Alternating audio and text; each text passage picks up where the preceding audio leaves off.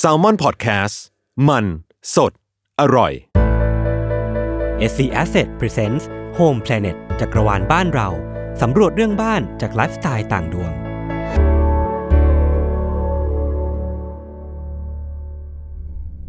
และครั้งนี้เราเดินทางไปสำรวจดาวเดวันกัน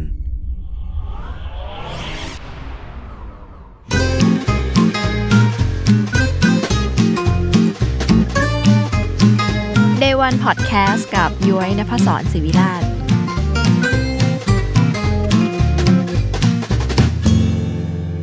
สวัสดีค่ะ กลับมาพบกับรายการ Day One Podcast เพราะ Business ไม่ได้สร้างเสร็จภายในวัน day นะคะ รายการที่จะพาทุกคนไปพบกับแพชชั่น ต้นทางของแบรนด์ของคนของธุรกิจค่ะ กับย้อยนภศรศิวิราช คณะบรรณาธิการจากสำนักพิมพ์แซลมอน แฟนตัวยงที่รักกันแล้วเรื่องธุรกิจที่ดีค่ะ พบกันแบบนี้ในทุกวันพุธนะคะที่ Salmon Podcast อีกแล้วนะคะ จริงๆ ในยุคนี้ค่ะ ยุคที่ทุกคนกำลังฝันถึงคุณภาพชีวิตที่ดีมากกว่าความมั่งคั่งนะคะ ปัจจัย 4 ของคนมันก็เปลี่ยนไปโดยปริยายเนาะแต่ว่าสิ่งหนึ่งที่มันไม่เปลี่ยนก็คือบ้านค่ะ พื้นที่การใช้ชีวิต มันยังเป็นเซฟโซนมันยังเป็นพื้นที่พักใจยังเป็นพื้นที่ให้ความปลอดภัยชาร์จไฟ หรือมีความหมายกับชีวิตเราต่างๆ นานามากมายค่ะ Day One Podcast ตอนพิเศษนี้นะคะ เป็นส่วนหนึ่งของแคมเปญ Home Planet จักรวาลบ้านเรานะคะ ที่ทาง SC Asset และ Salmon Podcast เนี่ยร่วมกันเปิดจักรวาลต่างไลฟ์สไตล์มาพูดคุยกันเรื่องนี้นะคะ ภาพจำเรื่องโครงการบ้านหรือว่าบ้านชุดนะคะ ส่วนใหญ่ก็จะเป็นภาพเอ่อบ้านคล้ายๆกัน เพราะบางทีมันอาจจะทำง่ายแล้วก็ขายง่ายกว่านะคะ แต่ SC Asset น่ะเขาคิดไม่เหมือนคนอื่นค่ะ เขาให้ความสำคัญกับการออกแบบบ้าน ที่ตอบโจทย์คนอยู่นะคะ หรือว่าเป็นเอ่อ human centric เนาะก็เลยให้ความสำคัญกับทีมออกแบบบ้านเป็นพิเศษถึงขั้นจัดตั้งทีมพิเศษขึ้นมาเลยค่ะ ความดีงามก็คือว่าปกติสถาปนิกเวลาจะออกแบบบ้านนะคะ เขาจะได้รับโจทย์เป็นขนาดหรือว่าพื้นที่นะคะ ยกตัวอย่างเช่น พื้นที่เท่านี้ทำห้องได้กี่ห้องห้องอะไรบ้าง จุดขายคืออย่างนี้เลยค่ะ แต่ s อ s ให้อิสระกับนักออกแบบค่ะ ด้วยการตั้งโจทย์ใหม่ว่า เรากำลังทำบ้านให้ใครค่ะ แค่คิดก็สนุกแล้วค่ะ ทีมออกแบบผลิตภัณฑ์และนวัตกรรมของ s c s มีแนวคิดยังไงในการออกแบบบ้าน ให้ตรงกับการใช้ชีวิตของคนนะคะ และตั้งใจจะทำอะไรใน day วัน วันนี้เราอยู่ที่โครงการ Venue ID พระราม 5 นะคะ เดี๋ยวตามย้อยไปพบกับคุณแบงค์การนิศักดิ์รื่นใจชน หัวหน้าสายงานออกแบบผลิตภัณฑ์และนวัตกรรมจาก s c s ไปพบกันเลยค่ะ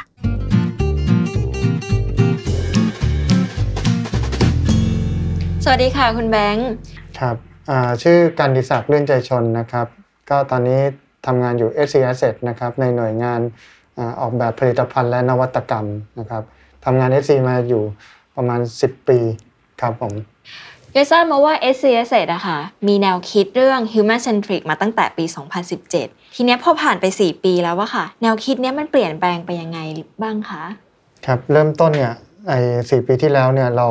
วางแนวคิดว่าเอาลูกค้าเป็นศูนย์กลางก็คือ human centric เราพยายามจะหาความต้องการของลูกค้านะครับ อะไรบ้างที่เป็นปัญหาที่เราเรียกกันว่า pain point อ่ารวมทั้ง unmet need บางอย่างที่ลูกค้าต้องการ แต่ก็ก็ยังไม่สามารถจะบอกเราได้ว่าเออเขาต้องการอะไร เราก็พยายามจะค้นหาไปเรื่อยๆ เอาส่วนตรงเนี้ยแหละมาเป็นโจทย์ให้กับการออกแบบของเรา พอพอถึงปัจจุบันเนี่ยจาก Human Centric เนี่ยมันก็ถูกต่อยอดมาเป็นอ่า Living Solution Provider อืม ไอ้คำว่า Living Solution Provider เนี่ยมันก็คือการแก้ปัญหาแบบหนึ่งเหมือนกัน ค่ะ ว่าเขาจะใช้ชีวิตได้อย่างสะดวกสบายยังไงไอ้การแก้ปัญหาเนี่ยมันไม่อาจจะไม่ได้ออกมาในรูปของสินค้าหรือบริการ หรือบางทีอาจจะเป็นสองอย่างควบคู่กันก็ได้ หรือ ค่ะ เอาเทคโนโลยีมาประกอบก็ได้ครับ อืม ในช่วงตอนต้นนะคะย้อยเกริดไว้ว่า ปกติแล้วเวลาสถาปนิกเขาจะออกแบบบ้านนะคะ เขาก็จะได้โจทย์เรื่องพื้นที่เรื่องขนาด อย่างเช่น ครับ ว่า สมมติพื้นที่เท่านี้จะทำได้กี่ห้อง กี่ห้อง ครับ นอนกี่ห้องน้ำอะไรเงี้ยค่ะ แต่ว่า s c s อะให้อิสระกับทีมออกแบบมากกว่านั้น ครับ อย่างเช่นว่าตั้งโจทย์ใหม่อย่าง ครับ ว่าเอ่อเรากำลังทำบ้านให้ใครคำว่าใครเนี้ยค่ะ มันหมายถึงหมายรวมถึงใครอะคะ คือปกติถ้าเราออกแบบบ้านในลักษณะของเป็นบ้านเพื่อขายอย่างเงี้ย ค่ะ เราก็จะมีอ่ามีโปรดักต์เรื่องขนาดอย่างที่คุณย้อยบอกแหละ แต่ว่า AC กลับมองว่าถ้าเรามองในลักษณะแนวคิด Human Centric เนี่ยเราสามารถจะบอกได้ไหมว่า เราออกแบบให้กับใครบางคนที่เราคิดว่าเออมีแนวโน้มที่จะเป็น ลูกค้าของเรา อย่างเช่น เรามีการทำบ้านคนโสดนะครับ อืมค่ะ แล้วก็บ้านอ่าที่มีผู้สูงอายุอยู่ด้วย อันนี้เรามีฟังก์ชันเรียกว่า elder care ครับเข้ามาผสม อืมแล้วไอ้คำว่า human centric อะค่ะ กับ home for all เนี่ย จริง ๆ มันเหมือนหรือมันต่างกันยังไงอะค่ะ human centric เนี่ยเป็นแบบเป็นหลัก ค่ะ อ่าที่อยู่ตรงกลาง ค่ะ แล้วเราเอา home for all เนี่ยเข้ามาประกอบ ก็คือ home for all เนี่ยเรามองว่าเอ้ยทุกๆ คนเนี่ยต่างช่วงต่างวัยต่างลักษณะความไลฟ์สไตล์การใช้ชีวิตเนี่ยมันแตกต่างกัน เพราะฉะนั้นเราสามารถจะออกแบบให้สำหรับทุกคนที่อยู่ในบ้านอยู่ในโครงการเราได้ไหมครับ อืมดังนั้นจริง ๆ แล้วมิชชั่นของการที่ทำ home for all มันคือเรื่องอะไรอะค่ะ อ่าสำหรับมิชชั่นของ Home for All เนี่ยเรามองว่าเรามีความตั้งใจที่จะเป็นอ่าแบรนด์บ้านเดี่ยวอันดับหนึ่ง ค่ะ นะครับเราก็เลยมองว่าทุกๆคนเนี่ยที่อยู่ในโครงการของเรา หรือรวมทั้งที่แบบเออสนใจที่จะมีบ้านเนี่ย ค่ะ ถ้าเขาอยากได้บ้านเราสามารถแก้โจทย์แก้ปัญหาอะไรให้เขาได้บ้าง อ่า เพื่อให้ตรงตามความต้องการแล้วเขาอยู่อาศัยอย่างอย่างใช้ชีวิตอย่างมีความสุขที่อยู่ในบ้านครับ อย่างนั้นเวลาโดยทั่วไปของนักออกแบบอะค่ะเขามีเครื่องมืออะไรในการทำความเข้าใจความต้องการของลูกค้าหรือว่าคนต้องการบ้านว่าจริง ๆ มันต้องใช้วิธีแบบไหนถึงจะเข้าใจอะค่ะ ปกติถ้านักออกแบบเนี่ยเราเวลาเราได้รับโจทย์มา ค่ะ จากลูกค้า บางทีเขาอาจจะบอกมาโดยตรง บางทีเราอาจจะต้องไปสังเกต ค่ะ พฤติกรรมการใช้ชีวิตเขาบางทีก็อาจจะเป็นแบบสอบถามสัมภาษณ์ ม อะไรประมาณเนี้ย ค่ะ แล้วก็เข้ามาอยู่ในขั้นตอนแบบล่าง เพื่อที่จะให้อ่าคนอยู่อาศัยเข้าใจว่าเออเรากำลังจะออกแบบสเปซ ม หรือฟังก์ชันอะไรบางอย่างที่เอ่อเหมาะกับเขาหรือเปล่า อันนี้ก็คือจะปรับแบบร่างกันไปเรื่อยๆ ครับ อืมอันนี้คือวิธีปกติที่เขา ตาม ใช้ ปก กัน ติใช่ ซึ่งย้อยรู้มาว่าแต่ s อ s อะใช้วิธีคิดอีกแบบหนึ่ง ครับ มันก็เลยเข้าเรื่องวันนี้ที่เรามาคุยกันค่ะ มันเป็น day one ของ s c s ที่ให้ความสำคัญกับการออกแบบ ครับ บ้านตามผู้อยู่อาศัยมาก ครับ ๆ จนถึงขั้นแบบตั้งทีมพิเศษของ ครับ คุณแบงค์ขึ้นมาเลย คือทีมออกแบบผลิตภัณฑ์และนวัตกรรมเนาะ ครับ วันแรกเมื่อสะเมื่อสี่ปีที่แล้วอะค่ะ พอได้โจทย์เนี้ย คุณแบงค์และทีมตั้งใจจะทำอะไรใน day one นะคะ ตอนแรกเราก็พยายามจะรวบรวมอ่าข้อมูลก่อนว่า ความต้องการของลูกค้าหรือปัญหาของลูกค้าเนี่ยปัจจุบันน่ะมีอะไรบ้าง อืม แล้วเราสามารถจะออกแบบเพื่อแก้ปัญหาตรงนี้อะไรได้บ้าง ค่ะ นะครับ ส่วนใหญ่ก็จะเป็นอ่าแบบร่าง ค่ะ แต่หลักๆที่เราทำมาเนี่ยมันก็จะเป็นอ่าจบขั้นแบบล่างไปมันจะเป็นโปรโตไทป์ อ่า สำหรับ FC เนี่ยเราเรียกเป็นบ้านต้นแบบ ค่ะ ซึ่งหน่วยงานผมก็จะทำเป็นบ้านต้นแบบเผื่อไว้ในอนาคต อื ครับ มดังนั้นมีเรื่องบ้านต้นแบบเอ่อมีเรื่องอื่นอีกไหมคะที่ทำเดี๋ยวเราค่อยมาลงลึกทีละข้อ ครับ มันก็จะมีการทดลองฟังก์ชัน หรือทดลองงานออกแบบเนี่ย อืม มาในรูปแบบต่างๆ ค่ะ บางครั้งก็จะทำเป็นอ่าแบบร่างในกระดาษเป็นโมเดลขึ้นมาบางที ค่ะ ก็พอเรามั่นใจมากๆ แล้วเราก็ลองมาใช้กับอ่าสินค้าที่เราเอาออกมาขายครับ อืม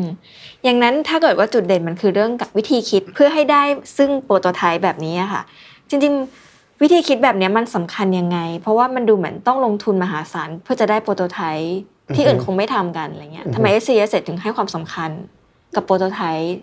จนถึงต้องมีแบบหน่วยเราขึ้นมาอย่างเงี้ยค่ะ ทาง SC นะครับก็ ค่ะ ผมว่ามันมันน่าจะเป็นลักษณะการอ่าสนับสนุนจากองค์กรว่าเออให้หน่วยเนี้ยกล้าคิด อืม แล้วก็กล้า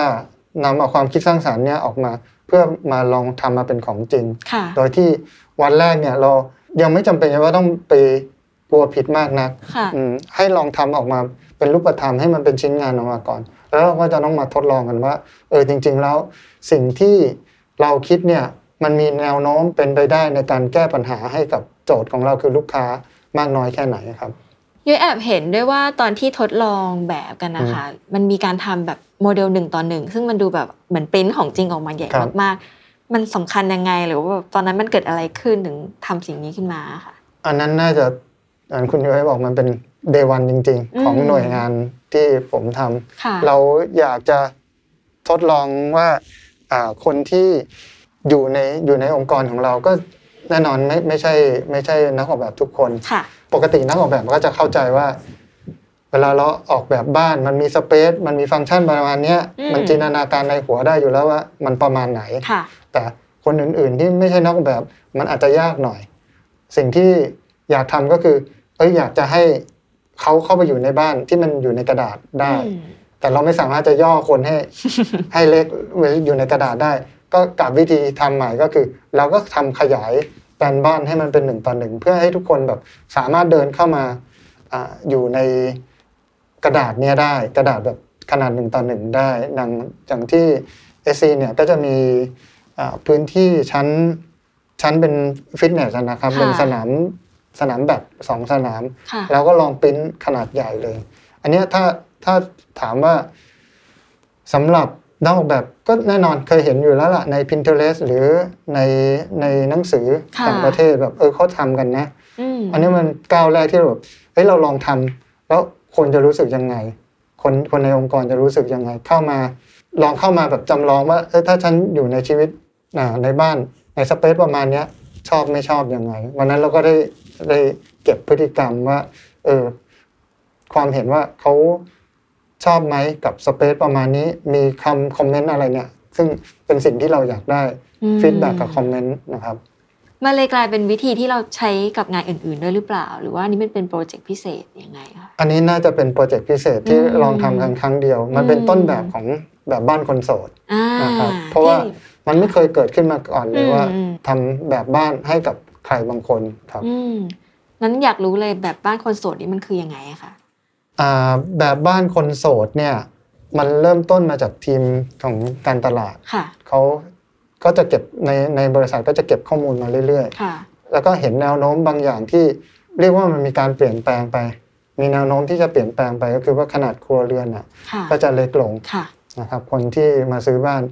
เดิมเราก็จะมีแบบอ่ะพ่อแม่ลูก อืม แล้วก็มีมีแบบผู้สูงอายุมาหนึ่งคน ค่ะ แต่ก็จะมีลูกค้าที่เข้ามาถามว่าเอ้ยมีบ้านสำหรับ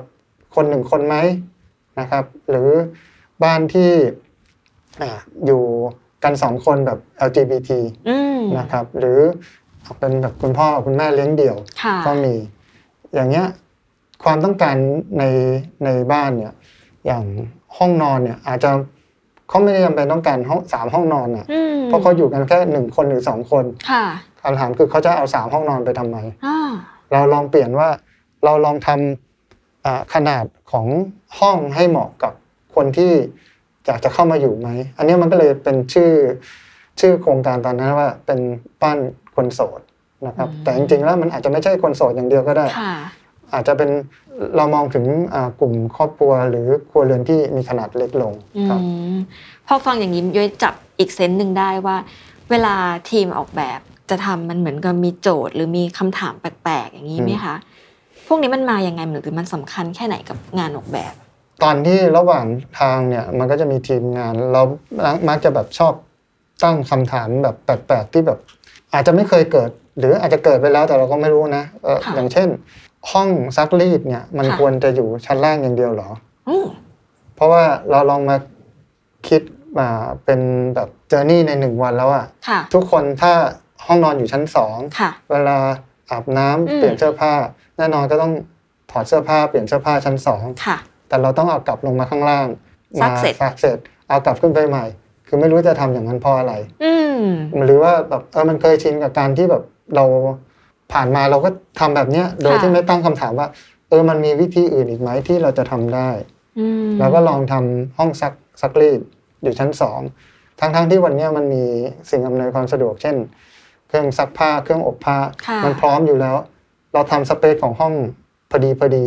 มันก็อยู่ข้างบนอยู่แล้ว แล้วข้างล่างที่เป็นชั้นล่างเนี่ยเราก็จะใช้ประโยชน์อ่าในการพักผ่อนในการใช้ชีวิตได้ปกติเลยครับ อันนี้เราก็ลองมาทำในบ้านคนโสด ซึ่งมันก็จะเหมาะกับกลุ่มคนเนี้ยพอพอดีเลยว่า เออเขาอยู่กันสองคน เขาแบบอยากจะใช้พื้นที่ข้างล่างเยอะๆ ข้างบนแบ่งเป็นพื้นที่ที่เป็นเซอร์วิสตรงเนี้ยของเขา ก็ผลตอบรับในในที่ทำออกมาลูกค้าก็ชอบนะครับ อืมพอมันเป็นเรื่องการตั้งคำถามก็เลยชอบอินเป็นพิเศษ เพราะว่า อืม ด้วยงานมันคือการตั้งคำถามกับคนเหมือนกัน แต่การตั้งคำถามกับงานออกแบบอะไรเงี้ยค่ะ มันต้องการคำถามจำนวนมหาศาลมากน้อยแค่ไหนอะค่ะสำหรับการจะได้งานมาซึ่งวิธีแก้สัก สักอย่างสองอย่างอะไรอย่างเงี้ย จริงๆเราเรา อืม พยายามจะหาประเด็นปัญหาก่อน อืม แล้ ค่ะ วอ่าแล้วเราก็จะเราจะเริ่มว่าเราจะตั้งคำถามกับมันยังไงดี ค่ะ บางครั้งเราไม่รู้หรอกว่าไอ้คำถามเนี่ยมันเวิร์กไม่เวิร์กอ่ะ ค่ะ แต่สิ่งที่ในขั้นตอนแรกๆเนี่ยเราอยากจะได้คำถามเยอะๆเลย อืม แล้วเราพอได้คำถามเยอะๆเนี่ยเราก็จะมาจัดกลุ่ม เราก็จะรู้ว่าอ๋อกลุ่มคำถามกับวิเคราะห์แก้ปัญหาเนี่ย มันจะมีแนวทางไหนให้ เราพอจะออกแบบหรือตอบคำถามพวกนี้ได้บ้าง แล้วพอมันเป็นเรื่อง Home for All คำถามมันคงต้องเยอะมาก มันมีขอบเขตไหมคะ ว่าคำถามแบบนี้ใช้ได้ใช้ไม่ได้ จริงๆถ้าบอกว่าเราควรจะถามเยอะ อืม ๆถามยิ่งเยอะยิ่งดี อืม แล้วเราก็มาคัดกันว่า อันไหนบ้างที่มันเป็นประเด็นที่น่าสนใจ ะ แล้วพอจะเอามาออกแบบได้ ยิ่งถามเยอะเราก็ได้ได้หลายแง่มุมครับ อย่างนี้คุณแบงค์มีวิธีการแบบสร้างให้ทีมตั้งคำถามเยอะๆยังไงบ้างคะ อืม ถ้ามันเป็นทางออกของการแบบคิดเพื่อหาโซลูชันอะไรอย่างเงี้ยค่ะ ครับ ถ้าบอกว่า อืม ทีมจะตั้งคำถามเยอะๆมาจากอะไรเนี่ย มันก็น่าจะเริ่มมาจากต้องเป็นคนช่างสังเกต ค่ะ แล้วก็เริ่มตั้งคำถามว่า อย่างเช่น ของชิ้นเนี้ยเนี่ย ค่ะ หรือว่าว่าสิ่งเนี้ยเนี่ย ถ้ามันไม่ได้แก้ปัญหาด้วยวิธีเนี้ยมันจะแก้ปัญหาด้วยอื่นๆอะไรได้บ้าง อืม อย่าไปมองว่าไอ้สิ่งที่อ่าปัจจุบันมีอยู่เนี่ย มันจะแก้ปัญหาได้ทั้งหมด เราลองกล้าที่จะตอบคำถามอื่นๆ ด้วยวิธีใหม่ ๆ บ้างครับ อืมทีนี้มันมีอีกเรื่องหนึ่งที่ได้ยินมาว่าจริง ๆ แล้วการทำงานของทีมเนี้ยตั้งใจจะให้บ้านมันขายตัวเองได้ มากกว่า ครับ คือถ้าอย่างนี้ค่ะ ถ้าเป็นปกติอะเราทำบ้านอย่างที่อยากขายแล้วก็ค่อย อืม ไปขาย แต่ อืม s อ s คิดแบบว่า ฉันทำบ้านอยากให้คนที่คนอยากอยู่อะ อืม อยากซื้ออ ม และให้บ้านมันขายตัวเอง อืม แต่ว่ามันก็กลับกันนิดนึงค่ะว่าตัวแบรนด์ s c s เองเนี่ยตั้งใจจะเป็นมุ่งเป็นแบรนด์บ้านเดี่ยวอันดับหนึ่ง ครับ แล้วอย่างนี้ในในมุมของทีมออกแบบอะค่ะทำยังไงหรือมีวิธีการยังไงให้แบบไปสู่จุดนั้น อันนี้ปกติที่การทำสินค้าเพื่อขายเนี่ยมันจะมีการสินค้ามันจะถูกเปรียบเทียบกันโดยอยู่ในตลาดเป็นปกติอยู่แล้ว ค่ะ แต่ถ้าเราใช้วิธีเดิมๆก็คือ เราจะเอาสินค้ามาแล้วเปรียบเทียบแล้วเราทำให้ดีกว่า บางครั้งไอสิ่งที่ดีกว่า มันอาจจะไม่ใช่สิ่งที่ลูกค้าต้องการเลยก็ได้ อืม สิ่งที่ลูกค้าต้องการเนี่ยเราต้องไปถามว่า หรือต้องไปเข้าใจปัญหาของเขาก่อน ค่ะ แล้วเริ่มในขั้นตอนออกแบบ อื มาเป็นแบบร่างมาเทสกันว่าไอสิ่งที่คิดเนี่ยมันถูกไหมบางเรื่องเนี่ย เราไม่รู้หรอกว่าคำตอบเนี่ยมันคืออะไร แต่ขอให้มันถูกบ้าง เราไม่ได้คาดหวังอย่างองค์กรก็เปิดโอกาสว่า เอ้ยคุณต้องกล้าคิดกล้าแก้ปัญหา อย่าไปกังวลว่ามันจะถูกทั้งหมด ไม่มีแบบการทำออกแบบ หรือนวัตกรรมมันไม่มีถูกร้อยเปอร์เซ็นต์หรอก อืม มันแค่ถูกบางส่วน ค่ะ มันก็ถือว่าดีละไอการถูกบางส่วนเนี่ยมันทำให้เรารู้ว่า เออเรามาถูกทางแล้วนะ มันสามารถจะต่อยอดหนึ่งสองสามไปได้เรื่อยๆครับ อืม เพราะฉะนั้นสิ่งที่คุณยศถามเมื่อกี้ว่าเออมันตรงกับจะเป็นแบรนด์บ้านเดี่ยวอันดับหนึ่งยังไง ก็คือว่าถ้าเราแก้ปัญหาให้ลูกค้าได้ เราตอบโจทย์ได้เนย ค่ะ อ่ะเราสร้างบ้านออกมาเนี่ย บ้านมันก็จะขายตัวมันเอง อืม นะครับแล้วก็ลูกค้าน่าจะถูกใจแล้วก็จะซื้อบ้านของเราครับ มันมีอีกเรื่องหนึ่งค่ะเดี๋ยวเห็นชื่อหน่วยเอ่อทีมเนาะว่าเป็นออกแบบผลิตภัณฑ์และนวัตกรรม แต่ว่าเหมือนคุณแบงค์เล่าเยอะฟังว่านวัตกรรมที่ว่าไม่จำเป็นต้องเป็นเรื่องใหญ่อะค่ะแต่มั ครั น บ คือเรื่องเล็ก ๆ มันคืออะไรอะ ถ้าคำว่านนวัตกรรมของคนอื่นๆเนี่ย อืม อาจจะมองว่าโอ้โหมันต้องแบบเปลี่ยนแปลงไปทั้งหมดทุกอย่างเลย มันจะเป็น ค่ะ เรื่องใหม่สำหรับผมนะ มันมันไม่จำเป็นจะต้องเป็นเรื่องใหม่ทั้งหมดนะมันขอให้มันเป็นเรื่องใหม่ แล้วมันแก้ปัญหาให้ลูกค้าได้ หรือแก้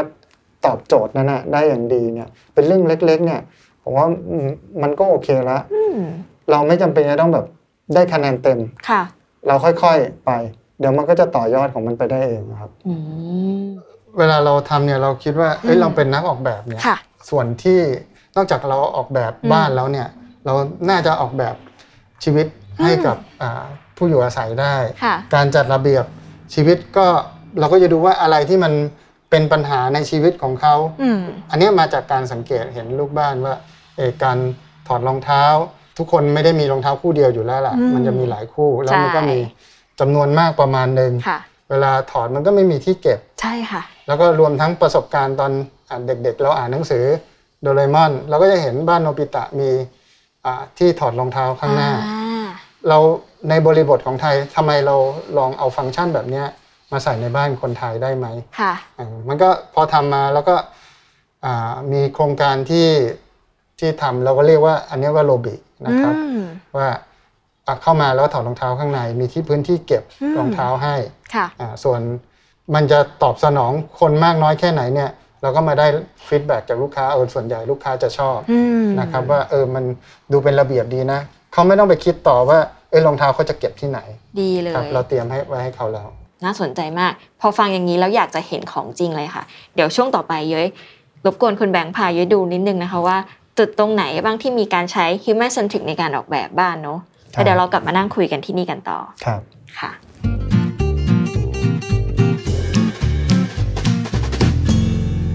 เมื่อกี้ก่อนที่จะเจอกันนะคะเย้ยแอบไปดูว่าบางบ้านเนี่ยมีครัวแบบสองชั้นด้วยอะค่ะ มันว้าวมากเลยจริงๆมันมีโจทย์มายังไงอะคะ เอ่อครัวสองชั้นเนี่ยของเราเรียกเป็นดับเบิลคิทเช่น อ่าน นะครับ ค่ะ มันเริ่มต้นมาจากเราทำบ้านแฝด ค่ะ แล้วมันจะมีข้อจำกัดอย่างหนึ่งก็คือว่าอ่ะบ้านสองหลังต้องติดกัน อืม แต่บางคนเขาก็จะแบบเอ้ยไม่ไม่ชอบบ้านสองหลังติดกัน แต่เรามองว่าไอ้ข้อจำกัดทางกฎหมายเนี่ยมันคือโอกาส ค่ะ ที่เราจะสามารถจัดระเบียบชีวิตอะไรบางอย่างให้กับคนที่อยู่อาศัยได้ไหม อืม สิ่งที่เรามองเห็นก็คือว่าเอ่อเราสังเกตว่าทุกคนซื้อบ้านเนี่ยส่วนใหญ่จะต่อเติมครัวไทย ใช่ นะครับ แล้วก็อ่าซักล้าง ค่ะ นะครับ เพราะฉะนั้นในเมื่อมันติดกันแล้วเอาส่วนตรงเนี้ยอ่ามาอยู่คู่กันดีไหม อืม เพื่อที่จะได้ว่าเออคนซื้อบ้านแล้วไม่ต้องต่อเติมแล้ว มันก็จะ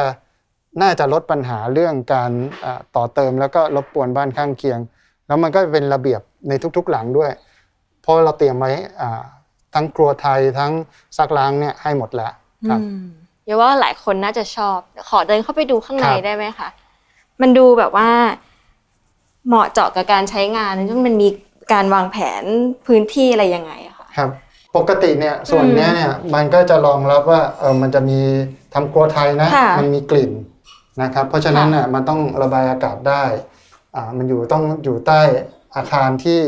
สามารถกันแดดกันฝนใช้ได้ ค่ะ ทุกฤดูเลยฝนตก อืม ไม่เปียก อืม นะฮะแล้วก็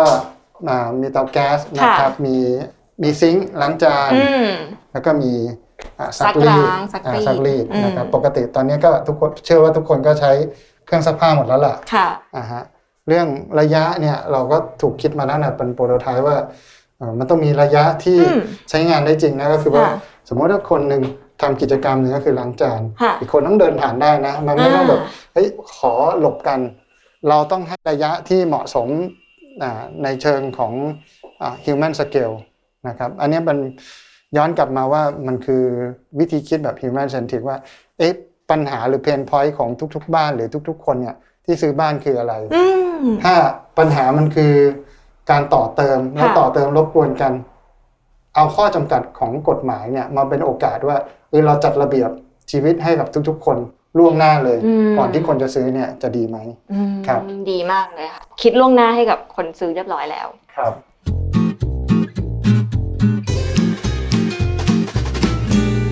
เมื่อกี้ก็ไปดูมาตื่นเต้นมาก ชอบครัวไทยมากเลยค่ะ ถ้ามองไปถึงอนาคตนะคะ คุณแบงค์คิดว่าบ้านสำหรับคนรุ่นใหม่จะเป็นยังไงอะคะ สำหรับบ้านของคนรุ่นใหม่นะครับ ทาง SC เนี่ยก็เก็บข้อมูล คนรุ่นใหม่มาสักพักละคนรุ่นใหม่ในที่เนี้ยก็คืออ่ะคนที่กำลังเรียนอยู่ใกล้จะจบแล้วล่ะหรือ first jobber ที่เพิ่งเริ่มทำงานเป็นที่แรกนะครับ สิ่งที่เหมือนเดิมของอาคนรุ่นใหม่ก็ยังให้ความสำคัญกับคนในครอบครัวนะครับ ก็รวมทั้งสมาชิกในบ้านนะครับ สิ่งที่เขาตอบมาก็คือว่าเขาอยากจะให้ทุกคนในครอบครัวเนี่ยอ่ะอยู่สบายและมีความสุขนะครับ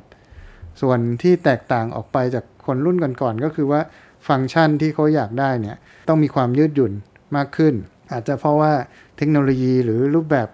พฤติกรรมการใช้ชีวิตเนี่ยที่เปลี่ยนไป รวมทั้งปัญหาของโรคระบาดโควิด -19 เนี่ยมันอาจจะเป็นตัวเร่งให้การเปลี่ยนแปลงอะไรต่างๆ เร็วขึ้น เช่นการทำงาน มันก็จะมีระยะทางระหว่างบ้านกับที่ทำงานตอนนี้อ่ะก็มามาทำงานที่บ้านเป็นส่วนหนึ่ง เพราะฉะนั้น บ้านเนี่ยในความหมายของเขาอาจจะต่างไปจากเดิมก็คือว่าบ้านเนี่ยต้องสามารถเป็นไปได้ทุกอย่าง ก็คือ home is everything นะครับ ก็หนึ่งก็คือต้องเป็นที่พักผ่อนเป็นที่ชาร์จพลังงานของแต่ละคนนะครับในครอบครัว รวมทั้งบ้านยังต้องเป็นที่ทำงานนะครับ แล้วก็สามารถสร้างรายได้ได้ด้วยครับรวมทั้งกิจกรรมและงานอดิเรกต่างๆ ซึ่งก็เชื่อว่าทุกๆ คนก็ยังมีงานอดิเรกแล้วก็มีความชอบส่วนตัวที่จะใช้ชีวิตกับมันอยู่ในบ้านนะครับ ครับ ทีนี้ค่ะ คุณแบงค์เราดูเรื่องการออกแบบอะไรมาเยอะแล้ว สมมติว่าสำหรับมือใหม่ อย่างโดยที่ในการจะเลือกซื้อบ้านนะคะและอยากได้คำแนะนำในมุมมองนักออกแบบว่า เราควรจะรู้อะไร เพื่อใช้ประกอบการตัดสินใจสำหรับการซื้อบ้านหลังแรกบ้างอะค่ะ อืมสำหรับคนที่จะซื้อบ้านนะครับ อันในมุมมองของคนออกแบบเนี่ยก็หนึ่งเลยก็คือต้องรู้ว่าแบบในฟังก์ชันที่เราอยากได้เนี่ย มันมีมากน้อยแค่ไหน ค่ะ มันเหมาะกับสมาชิกในครอบครัวเรากี่คน ค่ะ แล้วแต่ละคนมีไลฟ์สไตล์หรือแบบ วิถีชีวิตแบบในในปัจจุบันเนี่ยเป็นยังไงกิจกรรมทำอะไรบ้าง อืม อันนี้ก็จะช่วยได้ได้บ้านที่ถูกใจ ค่ะ นะครับอันนี้มันก็จะมาพูดถึงเรื่องสเปซก็คือขนาดพื้นที่ก็ต้องให้มันพอดีกับความต้องการแล้วก็สมาชิกในครัวเรือนนะครับอันนี้หลักๆสองอย่าง และนี่ก็คือ day one ของ s c s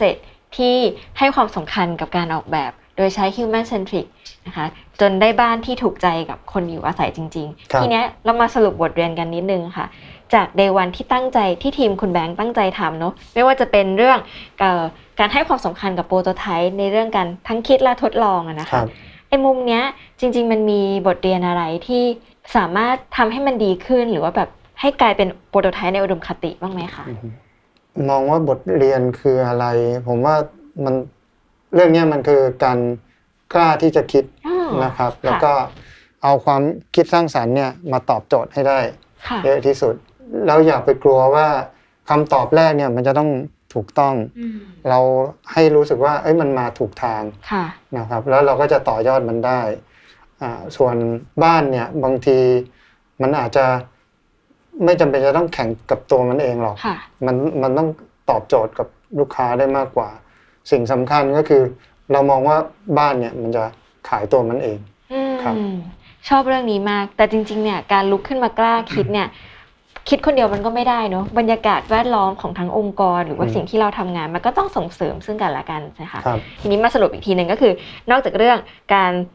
เริ่มทำลงมือทำกับโปรโตไทป์การตั้งคำถามที่แปลกๆ ใหม่ๆ หรือแม้กระทั่งการยอมทำสินค้าดีๆ เพื่อให้ตัวบ้านมันขายมาในอย่างที่คุณแบงค์เรา อันนี้ก็คือ day one ของ s c s ค่ะ วันนี้ก็ขอบคุณคุณแบงค์มากเลยนะคะ ที่มาพูดคุยกันถึง day one ของ s c s ภายใต้แนวคิด home for all นะคะ แล้วก็ขอบคุณสถานที่ที่นี่ด้วยนะคะก็คือ เวนิวไอดีพระราม 5 ค่ะสำหรับใครที่ฟังอยู่แล้วก็สนใจแนวคิดแบบนี้ที่เราคุยกันเนอะไม่ว่าจะเป็นคอนเซปต์ต่างๆนะคะ เข้าไปดูรายละเอียดเพิ่มเติมของบ้านโครงการต่างๆ ได้ที่ w w w s c s c o m ค่ะ ก่อนจะจากกันไปค่ะเยอะขอฝากแคมเปญ Home Planet นะคะจักรวาลบ้านเราค่ะ ซึ่งจะมีรายการสนุกๆ ที่พาไปทัวร์ดูจักรวาลไลฟ์สไตล์ของคนนะคะ อีกมากมายในหลากหลายรายการของเราค่ะ ไม่ว่าจะเป็นลูกี้มัมนะคะ หรือว่า Sneaker On Site ค่ะ รวมกันแล้วมีตั้ง 7 รายการค่ะ อย่าพลาดสักรายการเดียวนะคะ แล้วกลับมาพบกับ Day One Podcast เพราะ Business ไม่ได้สร้างเสร็จภายในวันเดทกันได้ใหม่ในวันพุธหน้านะคะ กับทุกช่องทางของ Salmon Podcast สำหรับวันนี้สวัสดีค่ะ